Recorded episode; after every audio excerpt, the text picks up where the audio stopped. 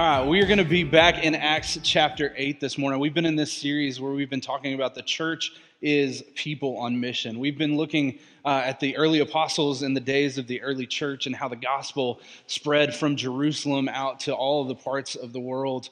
Uh, and we've looked at what it took to get the gospel out to the rest of the world. We looked at guys like Peter and John, and we've looked at guys like the apostle Stephen um, we've seen the highs and lows of ministry and of spreading the gospel. A few weeks ago, we talked uh, what uh, opposition to the gospel, what persecution looks like uh, from all sides. And we began last week to talk about Philip, who we're going to be talking a little bit more about today. Kevin shared last week a little bit about Philip and who he was, that he was a refugee to the area, but he was someone who was sold out for the message of Jesus, meaning he was someone who was fully dedicated and fully devoted to the work of the gospel. Like, I imagine Philip would have been somebody that you were excited was on your team. Like, if you're doing a schoolyard pick 'em and you had the first pick, Philip I imagine would be your first pick. You're like, I want Philip. I want him on my team because he was always there, he was always present, and he was always active in the moment. And I think the best word that I could come up with to describe Philip, to, to say who he was, is I think you would call Philip a Tolo. T O L O. I think you would call him a Tolo. And I'm going to ask the media team in the back if you'll throw that word up on screen for me uh, a, a, tolo. And so, if you don't know what a tolo is, I'm going to explain it to you. There's a sports radio station that I listen to uh, every single uh, every single day of the week, mostly because I need to get my Dallas Cowboys fix. I need to get my Dallas Cowboys news every single day of the week, and so I listen to this radio station. Um, but they have a word for their radio listeners, and they call them this. They call them tolos. And what this stands for is turn it on, leave it on. Uh, they want their listeners to be turn it on, leave it on people. When they turn the radio station on, you listen to it all the way to your workplace. And then when you go in, you turn on your computer and then you listen to the online radio stream on your computer. And then when you get in the car to go home, you turn the radio back on and you listen to it all the way back home. And then when there's live uh, games like Cowboys games or, or, Rangers games, if they're not broadcasting the actual game itself, there's live commentary that they want you to listen to. You get behind the scenes things that you don't normally get on uh, national television broadcast, but they want you to be this person that turns their radio station on and leaves it on all day. They want you listening to them all the time. And so I think that defines and describes Philip pretty well. That when Philip put his faith in Jesus and the Holy Spirit began working inside him, that spark got turned on and it never turned off. It was something that was turned on and it was left on, right? He began listening to the message of Jesus and he never turned off the message of Jesus. It's something that he began working for Jesus and he never quit working for Jesus. He began to, to be this epitome of what it is to be a turn it on, leave it on apostle, a follower of Jesus. He was someone who was bought in 110% into the mission of the gospel to spread the hope and love that Jesus has for each and every one of us. And so last week we looked at Philip as he did uh, did his work in Samaria and, and with Simon the sorcerer, uh, and we kind of looked at some of his background. And but this week we're going to look at another story. It's one of my favorite stories in the Bible uh, because it's such a unique opportunity uh, for someone to share the gospel. But hopefully by now you've had enough time to turn over to Acts chapter eight. Uh, we're going to be in Acts chapter eight again, uh, starting off in verse twenty six. Acts chapter 8, verse 26. It says, Now an angel of the Lord said to Philip, Go south down to the road, the desert road that goes down from Jerusalem to Gaza. And so he started out, and on his way he met an Ethiopian eunuch, an important official in charge of all the treasury of the Kandake, which means queen of the Ethiopians. This man had gone to Jerusalem to worship, and on his way home was sitting in his chariot reading the book of Isaiah the prophet. The Spirit told Philip, Go to that chariot and stay near it. And then Philip ran up to the chariot and heard the man reading Isaiah the prophet. Do you understand what you are reading? Philip asked. The man said, How can I, unless someone explains to me? And so he invited Philip to come up and sit with him. And this is the passage of scripture that the eunuch was reading. He was led like a sheep to the slaughter, and as a lamb before its shearer is silent, so he did not open his mouth. In his humiliation, he was deprived of justice. Who can speak of his descendants? For his life was taken from the earth. And the eunuch asked Philip, Tell me, please, who is the prophet talking about, himself or someone else? And then Philip began with that very passage of Scripture and told him the good news of Jesus. As they traveled along the road, they came to some water, and the eunuch said, Look, here's water. What can stand in the way of me being baptized? And side note, some, some Bibles have verse 37, others don't. If yours doesn't have a verse 37, essentially it says, Philip says, Well, if you believe in Jesus, we can get you baptized right now. And he says, I do. I do believe that Jesus is my Lord. And so, picking up in verse 38, he says, And he gave orders to stop the chariot. And then both Philip and the eunuch went down into the water, and Philip baptized him. When they came up out of the water, the Spirit of the Lord suddenly took Philip away, and the eunuch did not see him again, but went on his way rejoicing. Philip, however, appeared at Azotus and traveled about preaching the gospel in all the towns until he reached Caesarea. Man, like, how easy of a witnessing opportunity, right? Like, hey, what's that you're reading? The Bible? Yeah, okay. Yeah, can you come tell me about Jesus? Yeah, yeah, I got you, man. Like, right? And then he disappeared at the end. Like there was no awkward small talk after he got baptized. It's like, bam, all right like, oh, that's so cool. Like, sometimes I wish life was that simple, right? Like, Spirit of God just lift me up and drop me right where I need to be. Uh, but we got a really cool scene that's happening here. We've got faithful Philip. We've got this Tolo, this turn it on, leave it on apostle. He's traveling out from Jerusalem towards Gaza, uh, and he meets this Ethiopian official, someone who is a high ranking official where he is from, because it says that he is in charge of the treasury of the queen, right? That is a trusted official. If you're putting somebody in charge of your money, that's somebody that you very much trust, right? He's in charge essentially of the wealth of his homeland. Now, that's somebody that you want around you. And as this guy is traveling back from worshiping in Jerusalem, which kind of tells us that um, one, he might have uh, he might have been a refugee himself, or like a, a, descendant from somebody back in the days where Israelites were taken into captivity in all these different places, or he's somebody that you know came to knowledge about who God was and kind of became a, a convert to Judaism. Um, but either way, this guy is somebody who had power he had wealth, he had the trust of the queen of his country, but he also had a deep desire to know who God was. And as he's passing by in his chariot, as, as Philip comes to be beside him, uh, the Ethiopian is reading from this passage in Isaiah 53. We'll actually throw it up on screen so you can kind of see the side by side of it. Um, but this passage in Acts 8 that it says he was led like a sheep to the slaughter, that's actually from Isaiah 53, a passage uh, of prophecy that is referring to Jesus and the, and the course that his life would take so that he could be the ransom for our lives, so that he could be the salvation that we needed. And so, as this official is reading this passage, Philip asks him, he says, Hey, do you understand what it is that you're reading? And the official says, Well, hey, why don't you come and teach me about it? Why don't you teach me about who it's talking about? And so they begin to talk about Jesus. And the official accepts Jesus as his Lord and Savior right then and there. And he stops the chariot immediately. And they go down, and Philip baptizes him in this little body of water that's right there.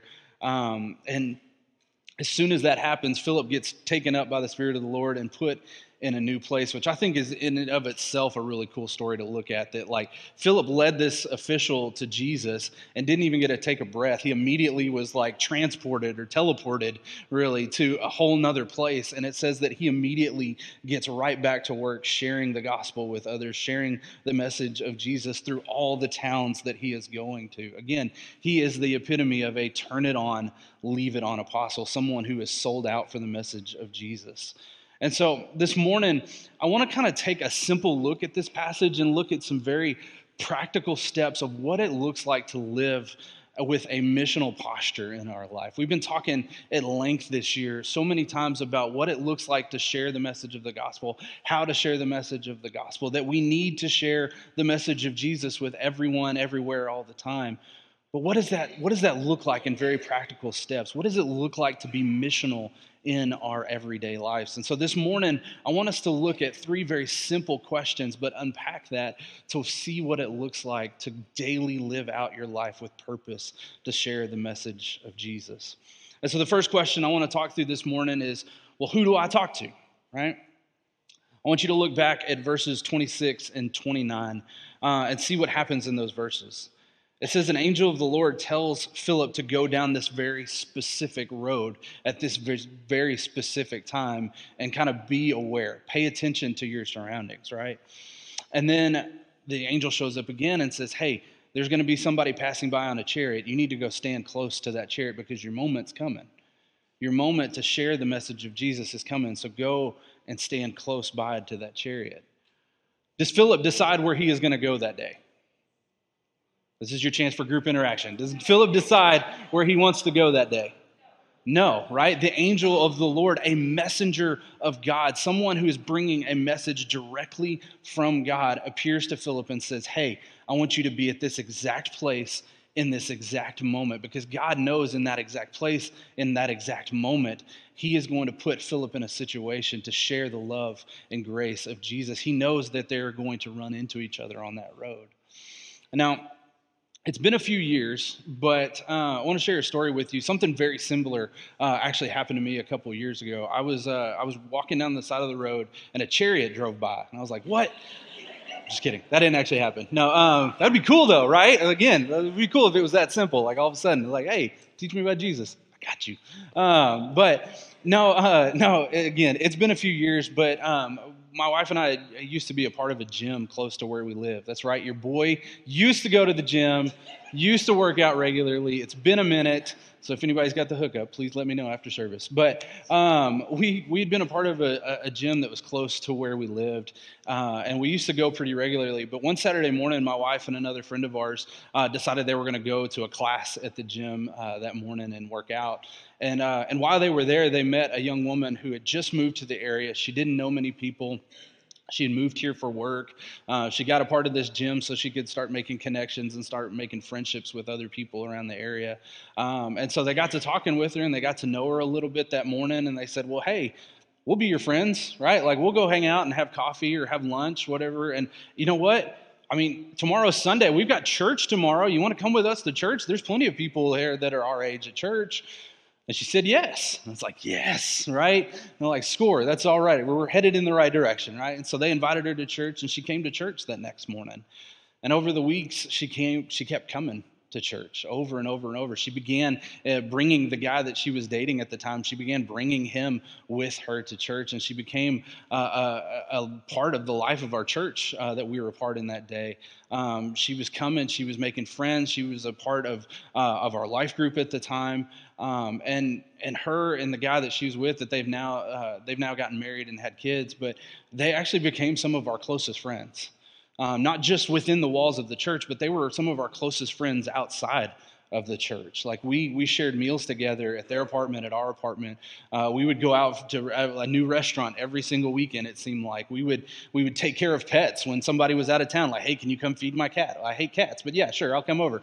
All right, or can you can you give my dog a walk or, or things like that? And they've since moved uh, pretty far away, but we have made the journey to go see them and their family multiple times just because we want to continue to be around them, continue to work through this friendship even if we are uh, traveling to a, another town, but we'll pass through their town, we will make a point to stop and stay with them for a little bit. Because um, again, they've become some of our closest friends, all because of a conversation that happened at a gym on a Saturday morning.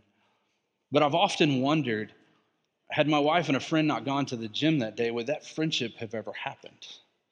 Like, yes, they lived in the same area. Yeah, they might have uh, been members of the same gym that we were at. But if if they hadn't gotten up and gone and been present in that moment, that morning, that very specific morning, would we have ever met some of our closest friends? Honestly, I'm not really sure, right?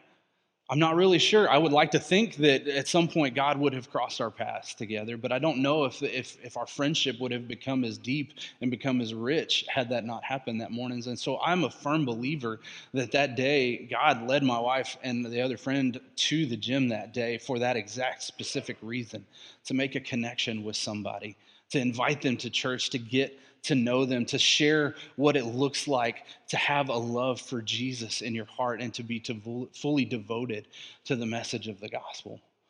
And here's the thing, like there's there's not an end point to this illustration because it's very much a friendship that is still going.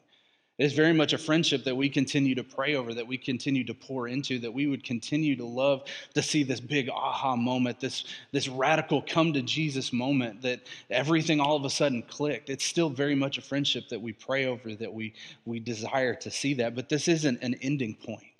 Right? I want you to see that because we've talked time and time again this year uh, uh, about being missional, right? What does it look like to share the gospel? How do I go out and I share the gospel? Well, who, who is supposed to share the gospel? Well, every one of us is supposed to share the gospel. Where am I supposed to share it? Everywhere that I go. And well, how often? All the time. We've said it all year long. Every one of us, everywhere, all the time. Well, okay, I get that. But who am I supposed to share the gospel with? And we've said it over and over. Everyone you meet, everywhere you go, and all the time.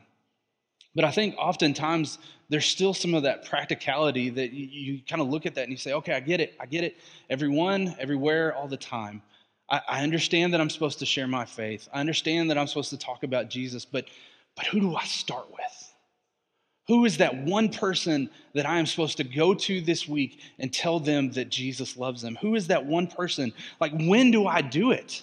Like, when do I even talk to him? I'm not even sure if I'm supposed to share the message of the gospel. I don't know if I'm supposed to talk about Jesus at work or at school. Or, or, or somebody at the gym going to think I'm creepy because I walked up and said, Have you heard about our Lord and Savior, Jesus Christ, right? Like, practically, what, what do I do? Who do I talk to? And so I'd like to suggest this thought to you this morning to answer this question that God is going to put you exactly where He wants you to be, exactly at the right moment. Just as He did with Philip, and He says, Hey, go down this road, stay close to this chariot, your moment is coming.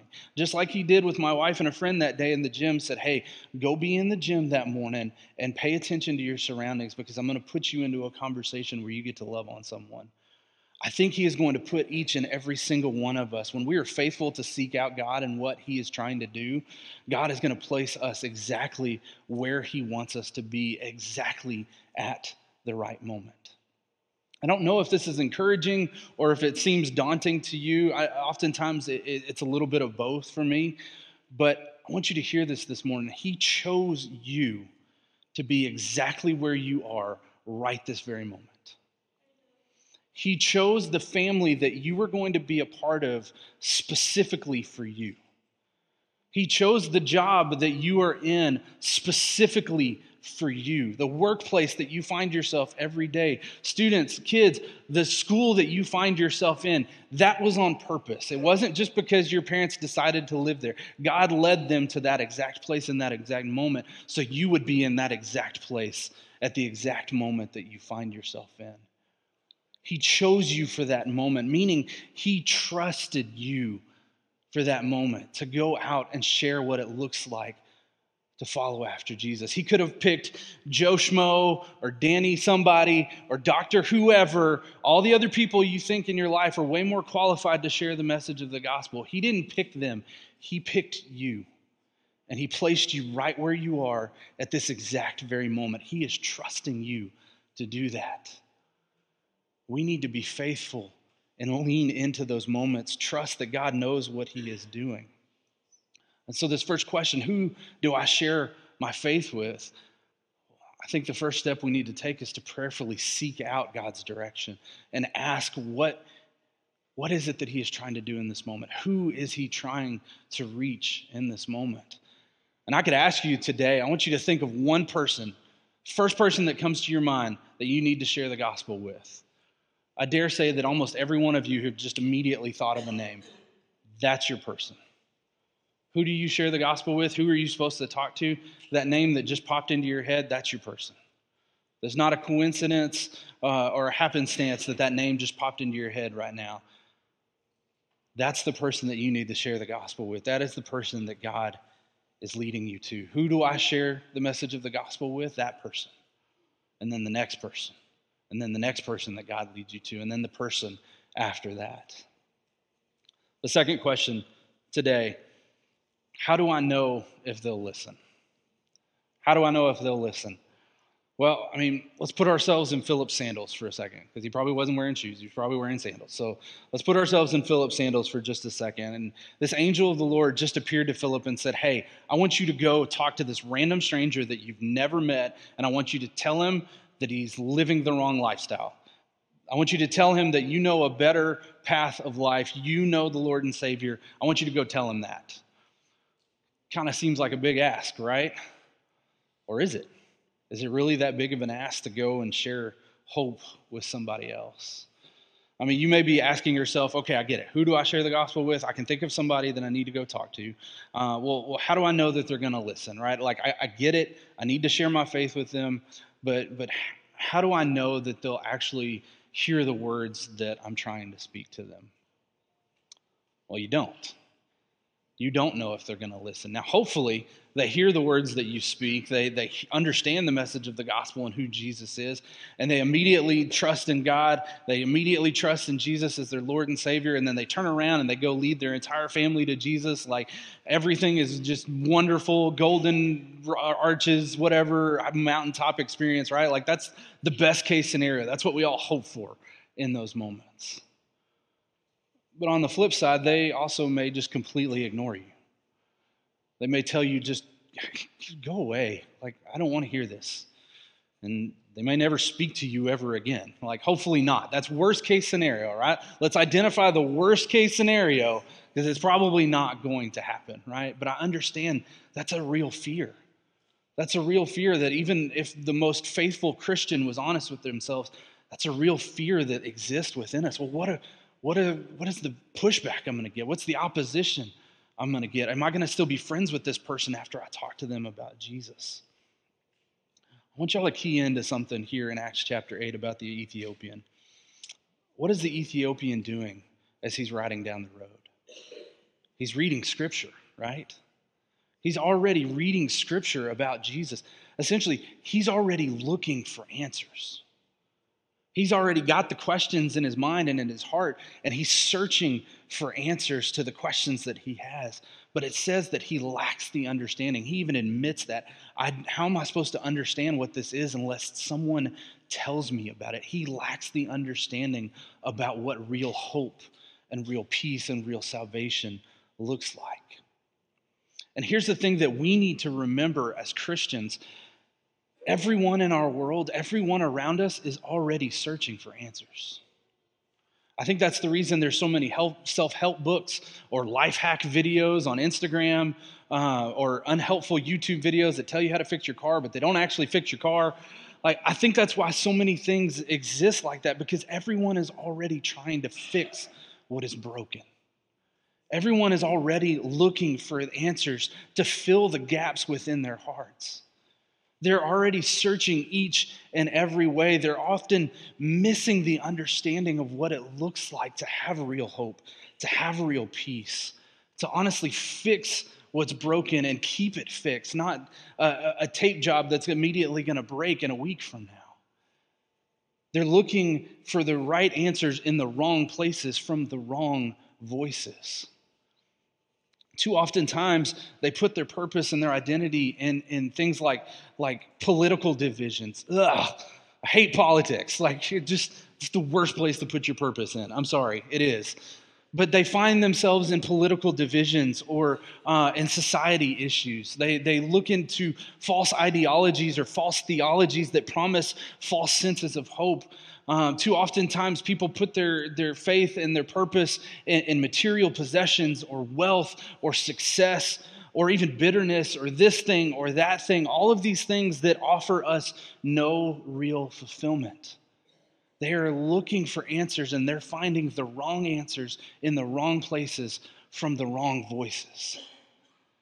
And too often, I think Christians, we like to sit on the sidelines and keep the right answers to ourselves.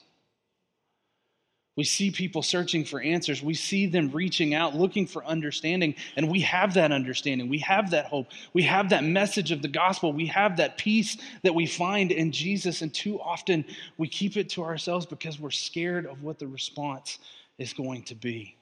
That's a valid fear. Don't hear me wrong this morning. That's a valid fear. I get it. I get the exact same fear when I talk to people about inviting them to church and, and telling them about who Jesus is. I have those same fears. But we can't let that fear dictate how we interact with people who are searching for the hope that we already have. Romans chapter 10, verse 17, it says, Consequently, faith comes from hearing the message, and the message is heard through the word about Christ. It says, faith comes from hearing the message hearing the message, as in someone is speaking out loud the message of Jesus for them to hear. Will they hear it? Will they listen to you? Either way, we can trust in the knowledge of, that God is going to work in hearts and minds. That's not our job. Our job is to be faithful to share the message. It's God's job to break open hearts, to break open minds, to pour in His Spirit, and to work in their lives. We have to be faithful to share that message. We have to be faithful to live humble lifestyles, to fervently preach and live the way that Jesus lived and preached, to be purposeful with the way that we carry ourselves and the way that we treat other people so that they don't ignore us, that they don't tell us to go away, but they see something different inside of us and they want what we have. That's our responsibility to live faithful in a manner worthy of the one who has sent us so that people will listen to us. So, who do I talk to? How do I know that they'll listen? The last question I have for you today is why? Plainly put, why not? Right? like, why not? Like, I, I, I, like to picture this sometimes. Like, I bet the, the reunion of Philip and this Ethiopian official, when they both got to heaven, like, I bet it would have been a really cool scene to watch, right? Like, oh my gosh, like, you're the guy. You're the guy from the side of the road. Like you, you told me about Jesus. And then you baptized me and then you disappeared, which was super weird. Like, where did you go? Right? But oh my gosh, Philip, I got so many things I need to tell you. I want, I want to introduce you to all of these people that, that now know who Jesus is because you were faithful in that moment. I've got so let's go, let's go, let's catch up. I want to tell you so many different things. Like I feel like that would have been a super cool um, the, a moment to watch. And, and I'll be honest, uh, selfishly, when I get to heaven, I like I want a list, right? Like I want to see a lineage of people that are in heaven because I was faithful to preach the message of Jesus to them, that I was faithful enough to lead them to Jesus. I hope and I pray that I get to see a list one day that, of people that are there because I was faithful. But, church, let me ask you this question How awful would it be for you to get to heaven and realize that no one was there because of you?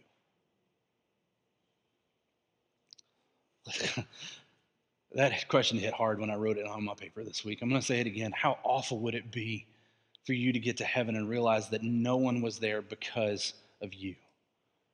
Because we weren't faithful to preach the message of the gospel, to share the hope that Jesus gave us. I hope and pray that I never have to experience that kind of moment. And I hope and pray that for you as well. That would just be awful. I was reading the story um, a couple weeks ago about a missionary to China named Hudson Taylor. Um, Hudson Taylor uh, was a missionary in China, the late 1800s, early 1900s, and he had gone over there to share the message of uh, Jesus with the people over there. And, um, and he goes on to recount this story that he had been in this specific area of China uh, for over a year. He had been preaching, he had been teaching, uh, he had been loving on the community around him, but just it didn't feel like the message was really taking at all. Like nobody really seemed to be affected by who Jesus was and the message that he was preaching. He even goes on to say uh, that he was almost ready to give up. Like he'd been there for over a year and, and, and nothing was happening. They were nice to him, they treated him well, they had brought him into their community, but, but nobody was really making that decision for Jesus. And he says, I was, I was almost ready to give up. Uh, I, I was thinking maybe I made a mistake in even coming here. And one night, he was preaching uh, the same message about Jesus, telling people about who he was, and a man stood up at the very end of his sermon. Uh, and the man looked at Hudson Taylor and he said, I want you to know that I have tried every major religion in our area. I've tried Confucianism and I've tried Buddhism. I've tried Taoism. I've tried all of these different remedies to find true rest in my life, but I've never been able to find that true rest. And the man continues on and tells Taylor, he says, But listening to what you preached tonight, I have found true rest in the gospel of Jesus Christ. And that night, he gave his life to Christ. Hudson Taylor then shares, uh, continues on in the story that uh, this man was so excited about the gospel that he begins inviting Taylor out into the different communities that he's a part of, begins sharing the gospel with his friends and his friends and, and, and their families and their families. Uh, and people are beginning to accept the, the knowledge of Jesus. They're beginning to accept the gospel and come to that faith in Jesus. And, and Hudson Taylor uh, says that one night they're sitting there sharing a meal and he's talking with this man that kind of was like the kickstart of all these people coming to know Jesus. And the man looks at him and says, Taylor, can I let me ask you this question. How long in your land have people known about Jesus? And Hudson Taylor says that he looks at the man, he says, Well, you know, for hundreds of years now. We've, we've known about Jesus for hundreds of years. And said with a very stern look, the man looks back at him and says, You've known this truth for hundreds of years, and yet you just now came to tell us about it. He says, My father and his father before him searched their entire life for truth. Both of them died without ever finding it. Why didn't you come sooner?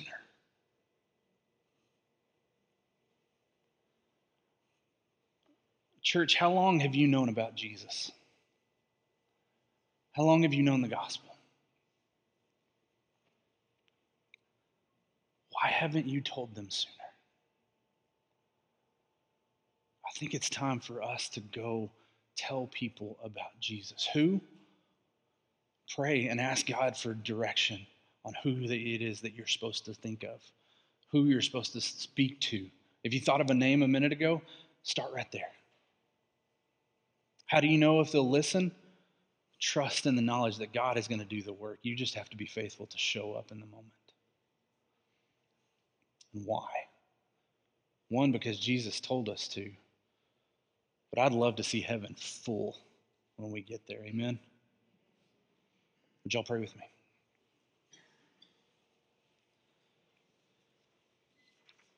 God, we come before you today, and God, I thank you for an opportunity to gather together with our church family and worship, to dig into your word and to learn more truth about you this morning, to learn over and over about how incredible your saving grace is for each and every one of us.